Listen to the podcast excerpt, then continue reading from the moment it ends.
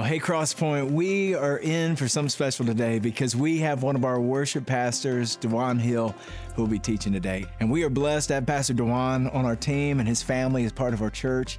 And if you've been around for a while, you know that he leads with humility and, uh, and passion and energy each and every week. But I want you to know when it comes to uh, when it comes to humility and character, he is the same person backstage as he is on the platform. Um, the authenticity that he brings to the mix is the real deal. And so hopefully you've had a chance by now to begin to watch the Peace and Prosperity documentary series that's on our Crosspoint YouTube channel. Um, if not, I want to encourage you. Um, Dwan is a part of that. I encourage you to go check that out. Dwan is gifted. He can sing and write music. He's won awards for that. And he also has a teaching gift for helping us understand the truth of Scripture and applying it to our lives. And I can't wait uh, to get to hear what God has to say today to us through him as we continue this storyteller series. So let's give him a home field reception as he takes the stage to teach today.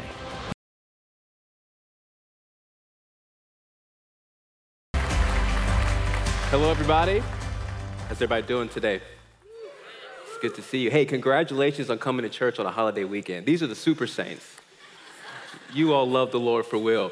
Hey, I want to say hello to all of our campuses watching around Middle Tennessee. God bless you. I'm glad you came to church today.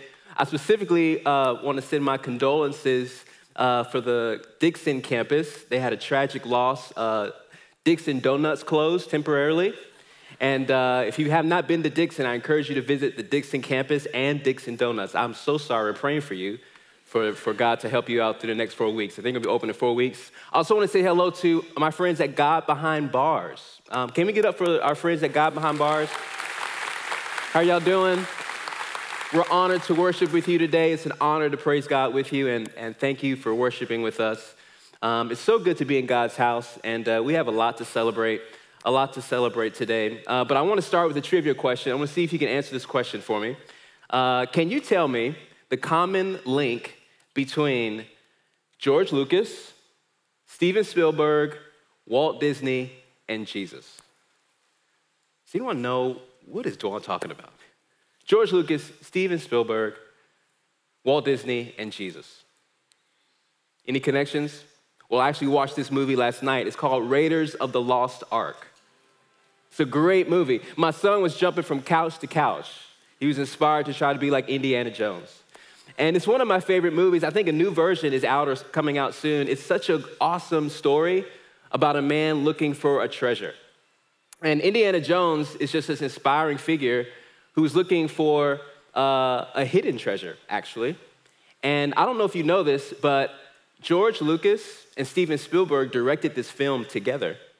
And uh, in 1981, they did that together. And then in 2012, George Lucas sold his entire film company to Walt Disney for $4 billion. I said that with a B $4 billion. He sold his whole catalog. So that's Spielberg, Lucas, and Disney. But what does Jesus have to do with that? Well, I, I, I got to tell you, Indiana Jones had a great story. Star Wars is a great story. The Office has some great stories. But the best story is what we find out in Scripture, in, in the Bible. I mean, some of the most dramatic and some of the most funny and some of the most inspirational stories happen right here in Scripture. And that's what that storyteller series is about for the, the summer series. And we've had some great speakers. And I'm honored um, to be sharing some of my story with you today. I'm to share some of my personal story. I'm to share an exciting wedding proposal story, and I'm to share a story from Scripture. But I want to start with a, a parable. And if you haven't heard the word parable, a parable is simply a, a short story uh, that is used to have a power packed message. Short story, power packed message. And we find this in Matthew chapter 13. Uh, it's a treasure story, it's a treasure hunt story. Are you ready to go for a treasure hunt, friends? Let's do it. Let's do it. Matthew chapter 13 verse 44, it says, The kingdom of heaven is like treasure hidden in a field, which a man found and covered up. And then in his joy, he goes and sells all that he has and buys that field. The kingdom of heaven is like. This is what parables do. They set up this kind of idealistic, beautiful image compared to something we understand. Now, maybe you all haven't bought a lot of land, but most of us are familiar with real estate and how real estate goes up and down, and we don't know exactly what's going to happen today or tomorrow. And in this parable, we find a man finding a treasure and selling all that he has to buy the field to get that treasure. And I want to say from the beginning that the kingdom of heaven is not like the world we live in. The kingdom of heaven is not like the world we live in. The kingdom of heaven has a different culture, it's got a different leader, it's got a different goal, it's going in a different direction, and it's got a different way to date. Yes, I said a different way to date. How many of y'all are actually on a dating app right now? Don't raise your hand because you might embarrass yourself. I don't know. I went on a date about 10 years ago, and uh, it was one of those typical post church side hug, I'm not really committed to you, but let's figure out what's gonna happen kind of dates. We went after a service like this. We ended up at a place called Fido in Hillsboro Village. I don't know if y'all been to Fido before, but they got great coffee, great food. So I was like, this is a pretty casual, you know, non-committal place. There'll be people there, and you know, we can hang out and talk. And uh, went, I took this young lady from church. We ended up at Fido. We hung out for a few minutes, and then I had this great idea which I thought was a great idea. I was like, I think she'll like me better if we play this game. So I was like, hey, how about you tell me something you like about me, and then I'll tell you something I like about you. And my plan was to pour it on her. I mean, to make her feel like the most, it's the best woman in the world, right? So I said, you go first. And she said, well, I like that you play piano. I was like, yeah. said, I like that you go to church. I was like, yeah, I do that too. And she was saying all these nice things. And in my mind, I'm not really listening to her because I'm planning. She has no idea what I'm about to do. I'm about to just lay it on her, right? But my motives probably weren't that great. So it was my turn. I said, Well, thank you for saying that. And I just, I just want to tell you. And before I could get all the flirt statements out, it was like a veil was moved from in front of my face, and I saw her in a new way. And before I could stop myself, I said, You are a jewel. And whoever is with you has someone really special. And as soon as I said that, I said, Oh no, I tried to grab all the words. Because I knew how powerful and how committal that statement was. And before I could change what I said, a tear was coming down her face. And I realized, one, how important words are, men, when you say them to women. And two, I wonder how many of us actually have not heard someone tell us that we're special, that we are a jewel, that we have value. I realized in that moment that maybe she hadn't heard that in a long time. And I wonder in this room, how many of us have not heard that in a long time? And you know, there's, there's a lot of reasons for that. There's a lot of reasons that we don't see each other as treasures, and we don't even see ourselves as treasures. Maybe you've gone through a hard season of life where you feel lonely. I think we've gone through a worldwide season of life where we have felt lonely. Maybe you have felt undervalued in your job or undervalued in your marriage. Maybe you've been undervalued and felt ostracized because of your weight or your skin color or your gender or your education status or how much money you have in the bank or a bad audition or tryout that didn't go the way you wanted it to go. Or maybe you took a test and didn't pass the test. Or maybe you had an embarrassing moment a few days ago that no one will let you forget. We all have these moments and these times in our lives Well, we feel what I'm calling today rejection. You don't have to raise your hand, but I wonder how many of us in the room and watching online have ever felt rejected. I'll raise my hand and say, I have felt this so many times. Rejection is simply feeling unloved, unvalued, and unappreciated. We feel rejected when we feel overlooked, forgotten about, pushed aside, kicked out, ghosted, left behind, misunderstood, divorced, abandoned, and even abused. I'll tell you a couple times where I felt this in my life. I, uh, when I graduated from Belmont University, go Bruins, yeah, there you go, there you go. I, I majored in music and thought I was pretty good. And I felt like my next step in my career was to go all the way to LA and to get a master's degree in music. And uh, three people applied two of my friends and myself. Uh, we sent our applications off, and they both got acceptance letters, and I got what you call a rejection letter. I did not get into school. And I thought it wasn't gonna be a big deal, but that sent me on about a three month, very dark journey.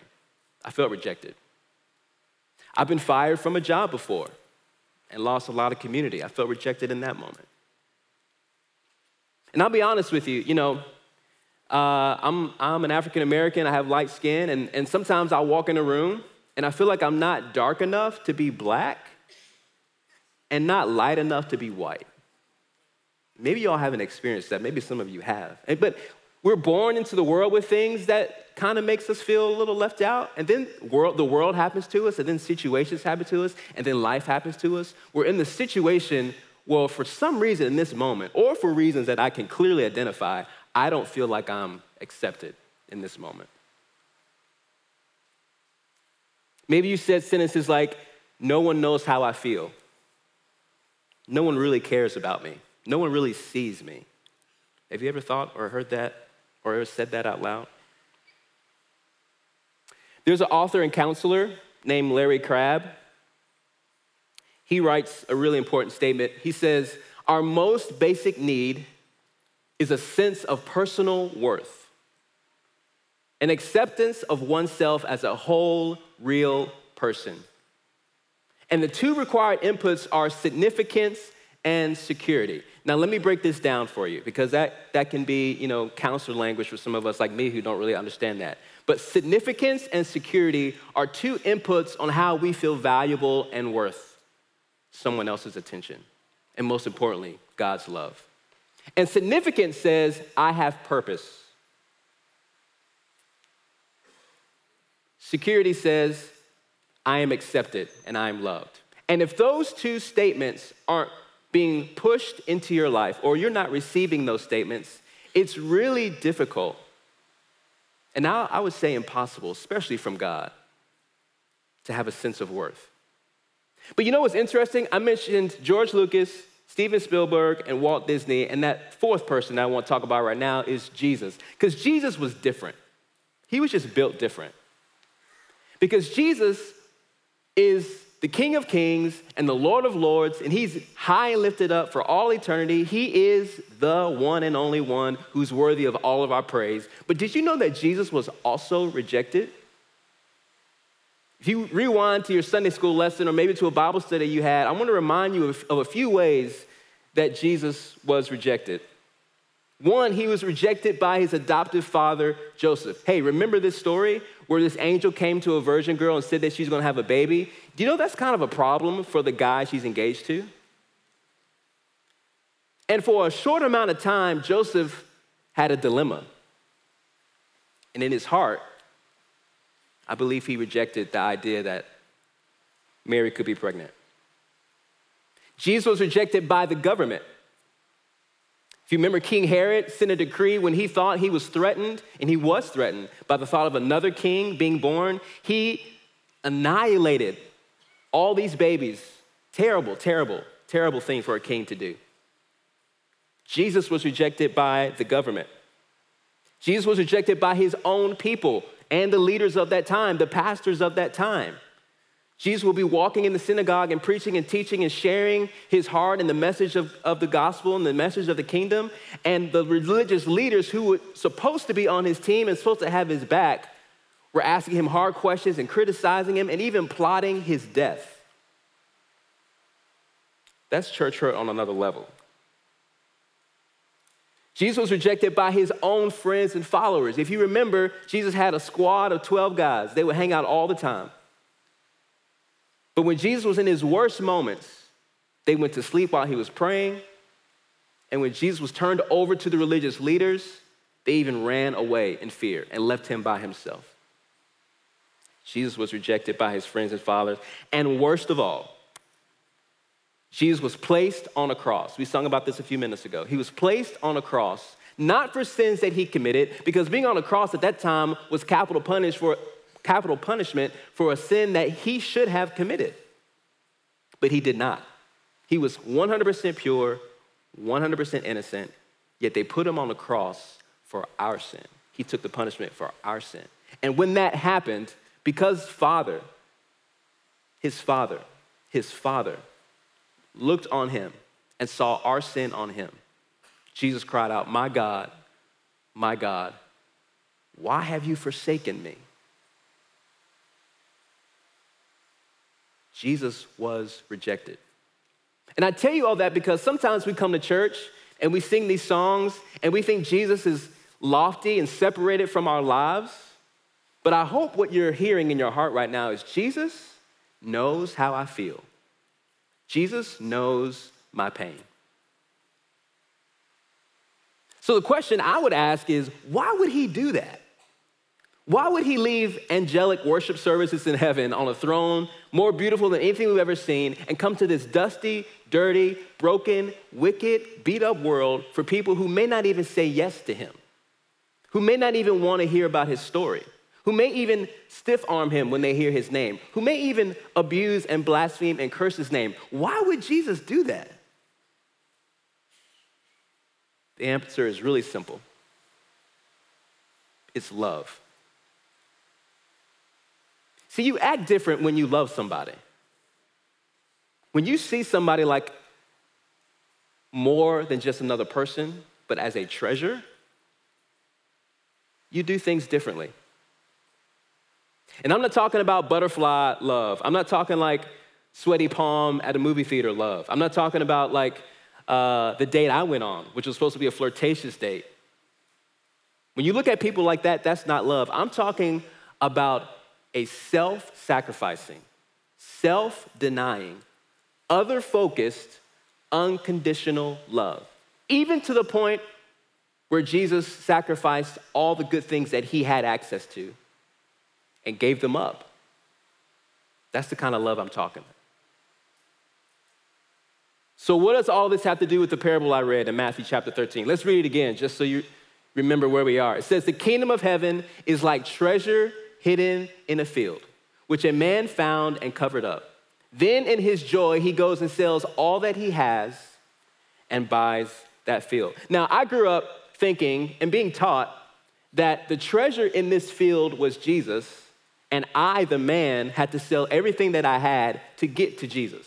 And I'm not saying that's wrong, I think that's a way you can interpret that parable. But you know what that does in my heart? That makes me like strive and like honestly, it invokes a little bit of nervousness. Like, I hope I sell this perfectly. I hope I get to Jesus perfectly. I hope I do all the right things perfectly, because if he's worth that much, he's not going to take 80, 70, 99%. 100% is required to get that treasure.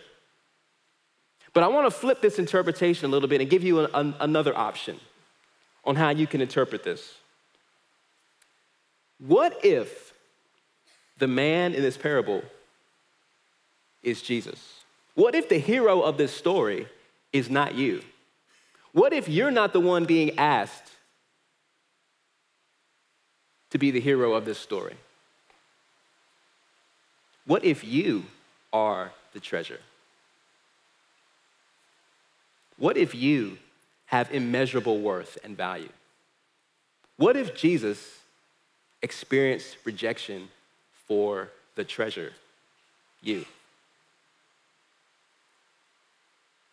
I was thinking this morning uh, as I was getting ready, you know, we have a lot of value in our culture. You know, there's things going on in the government about how we're going to have transactions with cash and stock market comes up and down and real estate comes up and down. You know, that's market value. That's what happens when value is associated to something based on circumstances. I'm not talking about that. I'm talking about maker value.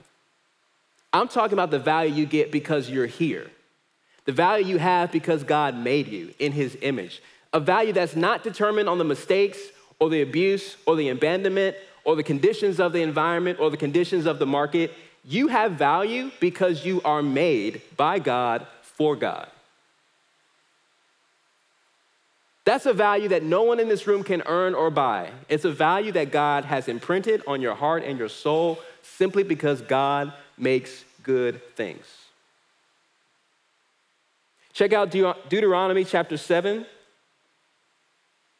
Deuteronomy chapter 7 says, For you are a people holy to the Lord your God. The Lord your God has chosen you to be a people for his treasured possession. Come on, scripture, let's preach. Out of all the peoples who are on the face of the earth. I know for some of you all that can be hard to believe for a couple reasons. Some of you might be hearing, man, that's a pretty selfish American message that I'm special or this pe- the people in the room are special. I mean, shouldn't we be talking about how special Jesus is? And we should, and we actually are talking about how special Jesus is. Others may be thinking, I don't deserve that kind of worth. I mean, I would love to hear what you're saying, Dwan. I would love to receive what you're saying, but you don't know what I've done.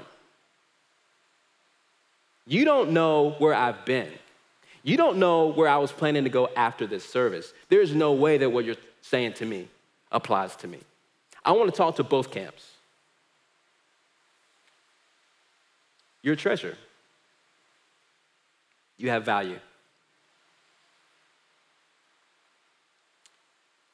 Tim Keller says this, and Tauren Wells has a song that says, You are fully known and fully loved. Right where you are, right now, watching where you are, sitting in this room at all of our campuses, you are fully known and fully loved.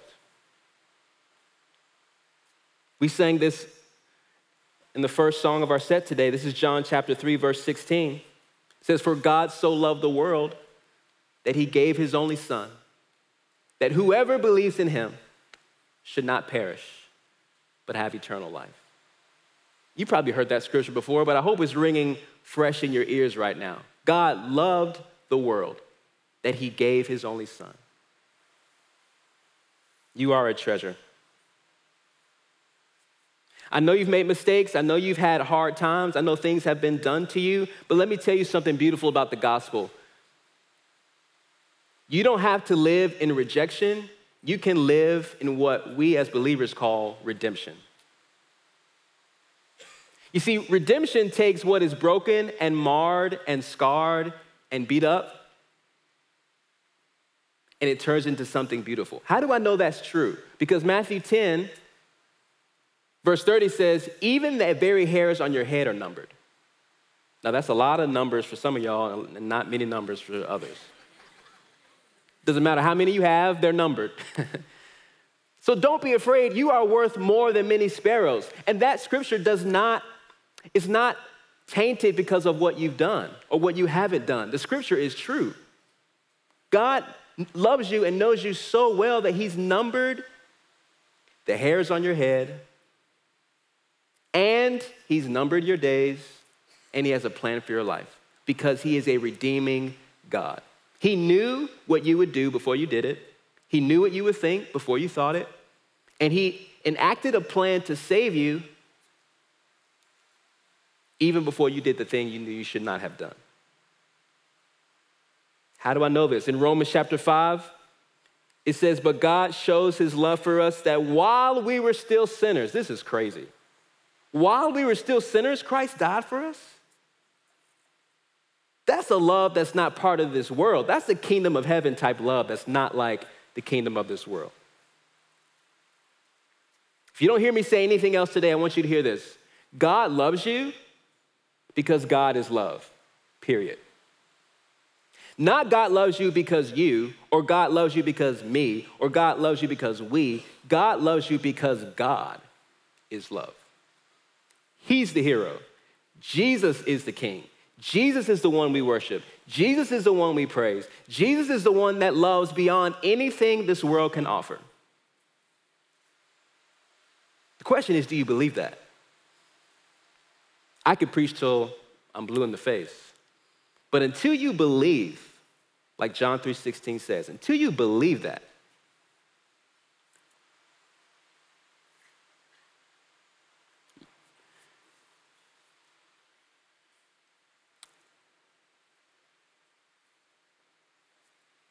Unbelief is one thing. To say I don't believe is one thing. I have a feeling, though, I'm not talking to people who say I don't want to believe. I think I'm talking to more people who are saying, help my unbelief.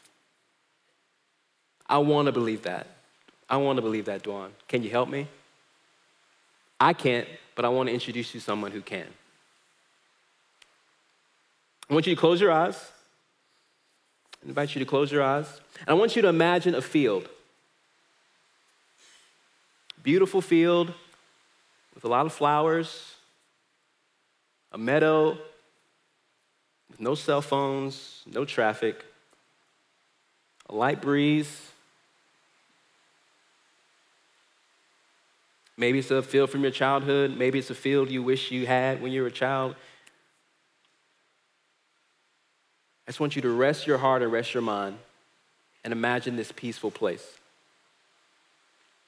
When you're ready, you can open your eyes. And as you do that, I want to tell you a story in the Bible. It's, it's found in the book of Ruth.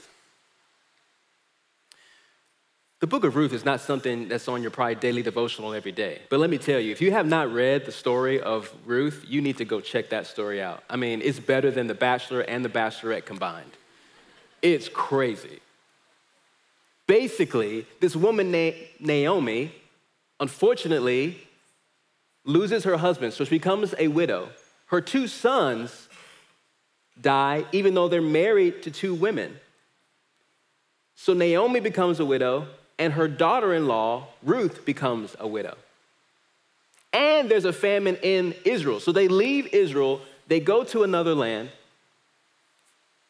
and in that land, Naomi is a foreigner. And that's where the husband and the sons die. And I don't know if you know this, but when you're a widow and a foreigner in those ancient times, you have nothing. Like there's, there's nothing left. So Naomi and Ruth, they travel back to Israel hoping to, to have some type of life and status, and Ruth ends up in the field. She ends up in the field. And Israelite law said that if a foreign woman needed to eat, she could follow the harvesters in the field and pick up whatever is left over in the field, leftovers. She could pick up the leftovers. And whatever she could find would be all that she and Naomi could eat. Then one day, this man sees her. This man named Boaz sees her and he asks, Who is this woman picking up all this leftover food in my field? And the men tell her, well, her, her name is Ruth and she's been doing this for a while. And he has mercy on her. He says, Well, I mean, I feel bad for her, so leave a little extra for her when she's coming behind you this time. He saw her differently. He didn't see her as a widow and as a foreigner. He saw her as something that was worth more than maybe even how she saw herself. The relationship continues, and then Boaz eventually decides that he wants to help bring Ruth into his home. He wants to marry her. The problem is, in Jewish culture, you got to get in line, man. you just can't take a woman and marry her without going through the appropriate measures. And there was another man in line who had the right to buy the field and to acquire Ruth as his wife. So Boaz goes to this man who's unnamed in scripture, we don't know his name. And the man says, Actually, I want to buy the field. And Boaz is disappointed. He's like, Oh, I mean, you have the right to do this. If you're going to do it, you can do it. And Boaz said, But wait a minute. Just so you know, if you buy this field, you also marry Ruth. And it's a sad part of the story when this man says, Well, if Ruth is part of the package, I don't want the field. So now Ruth is a widow, a foreigner, and a rejected woman. I don't know which category you've been in, but I've been in a lot of rejected situations and I felt like Ruth, where I'm in the wrong spot, I don't have the relationships I should have, and I'm rejected again. But Boaz is what you call in scripture a redeemer. I feel like preaching. Can I preach right now? I feel like preaching.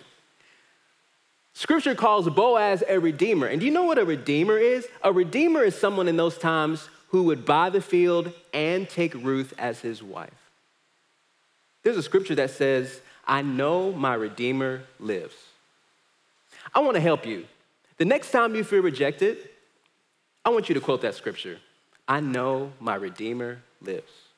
When you feel pushed aside, I know my Redeemer lives.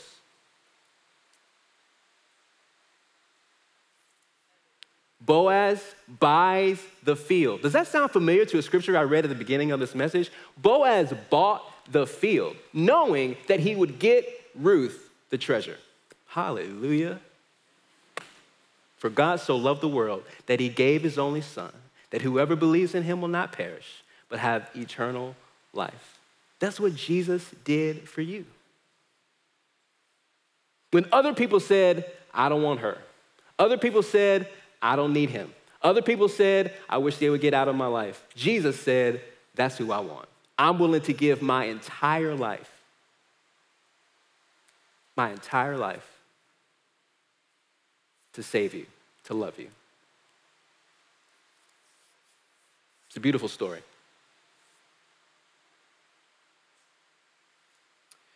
So I got to finish my story. So that date was kind of great. That was 10 years ago.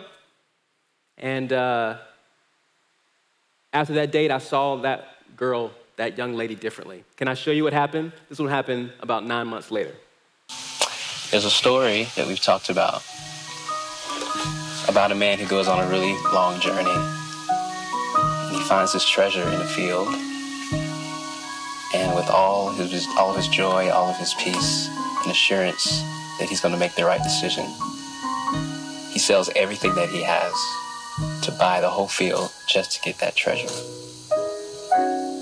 A virtuous woman who can find her value is more than many jewels. So today, in front of God's creation, God Himself, and the Holy Spirit, I have a question to ask you, Laura. Oh my gosh. Laura Beth Miner, would you marry me? Yes. You will? Great. Yes.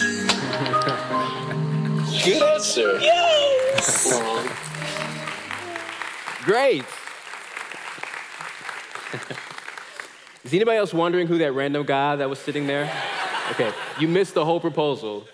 He was, he was my friend Bobby. He played guitar in the scene before that. And uh, it was a beautiful time. Um, I married her. She's sitting right over there. I married her. Now, I'm not saying you got to marry every girl you go on a date with that Fido. I'm not saying that. But I am saying when God shows you something about someone, pay attention. And that's what I want to talk about next. I've been spending a lot of time talking about how valuable, valuable you are. But do you know that when you receive the love of God, something changes in your heart? If you are a treasure, then so is the person next to you. And this is where I want to challenge maybe some perspectives in the room. Because once you receive the love of God, that's not the end of the story. In fact, that's the beginning of your story. Once you receive God's love, you start to look around the room. Actually, I want you to look around the room right now. Just take a quick glance around the room. You see brown hair, black hair, dark skin, light skin, different statuses, different sizes. None of that affects how valuable the person you just saw or even the person sitting next to you is. Everyone has value. Your parents have value. Your spouse has value. Your kids have value. Your neighbor has value. Your classmate, your barista, your mechanic, your pastor, your barber, your boss, your teammate, our friends watching from God behind bars, you have value. And the annoying telemarketer who calls five times a day, that person has value. It's really important that we receive this as well. I have value, but I also need to value the person that's sitting next to me.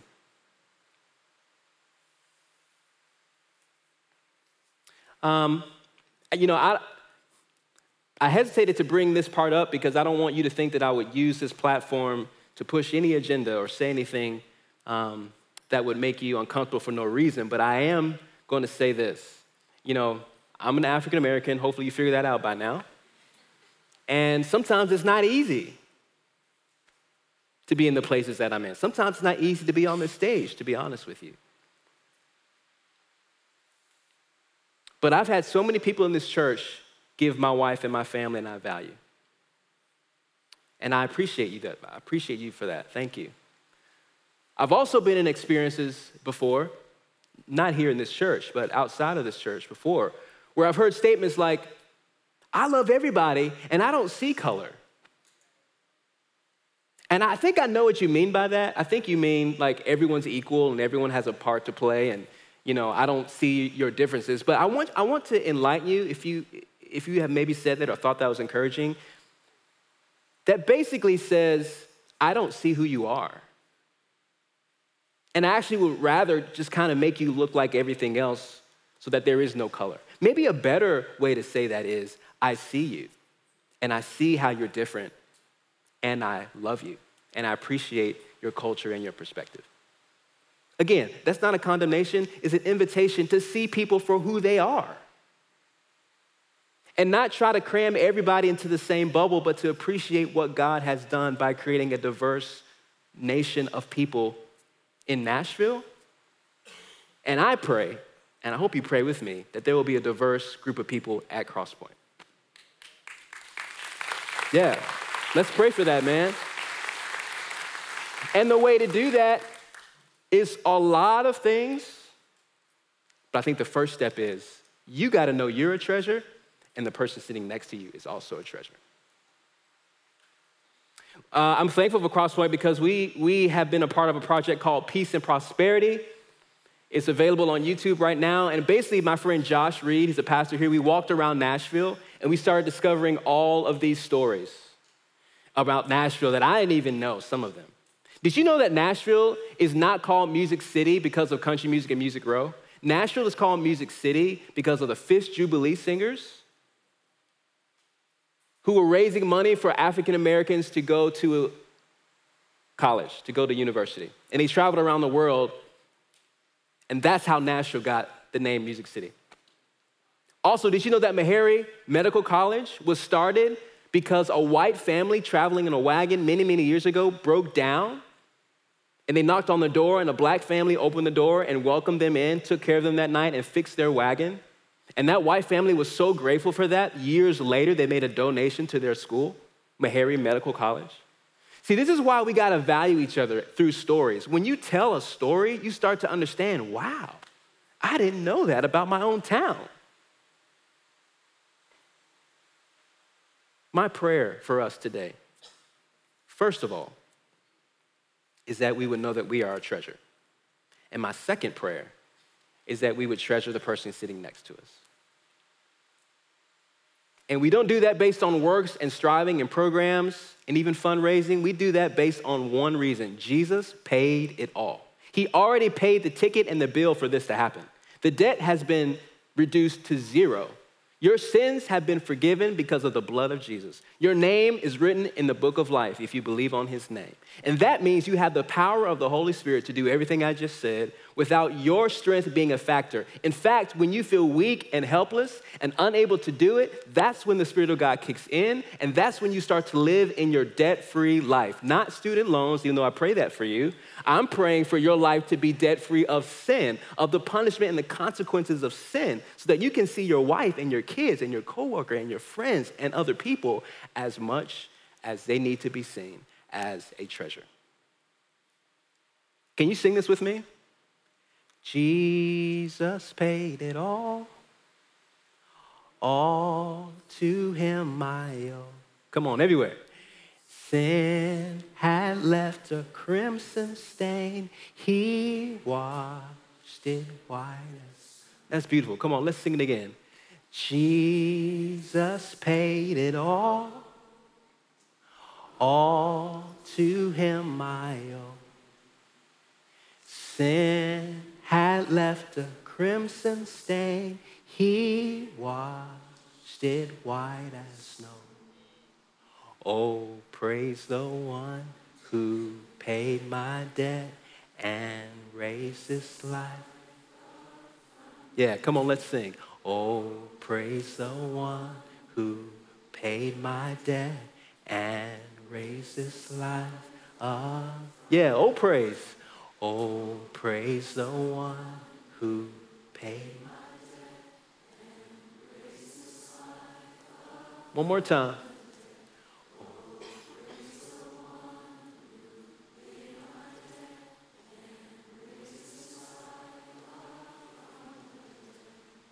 Jesus is the hero of the story.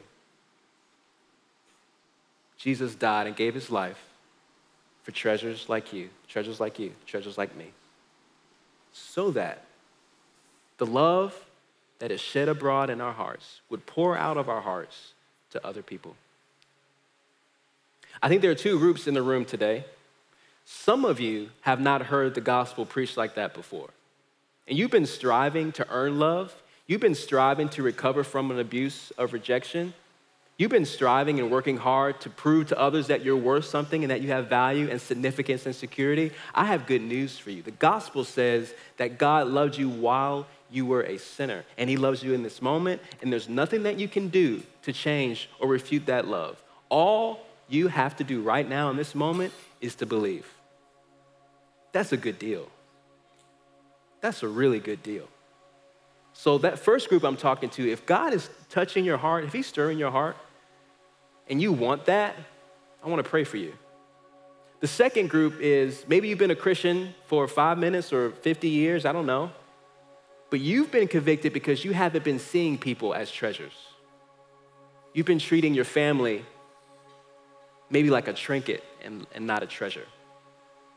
Or maybe something I said to you woke up your perspective of people that don't look like you or don't have the same economic status or education status, and you, you want to say, I'm sorry. I'm sorry. I want to say there's grace for both groups and all in between. I've been in both groups at the same time. So there's grace for that. And if you believe that this is the day that you can be a different person, I invite you to bow your heads. Father, I thank you for my friends here. I thank you for what you've done in this service. Thank you for the gospel of Jesus Christ that saves us from our sin and helps us to also reach over to the person next to us. I pray in Jesus' name for those who are convicted and the Spirit is working in their hearts right now, would you complete the work? Would you give them the boldness to say a prayer? Whatever prayer you want to say right now, just whisper it. I'm not going to tell you what to pray. You, it can be two words or five words. Whisper a prayer.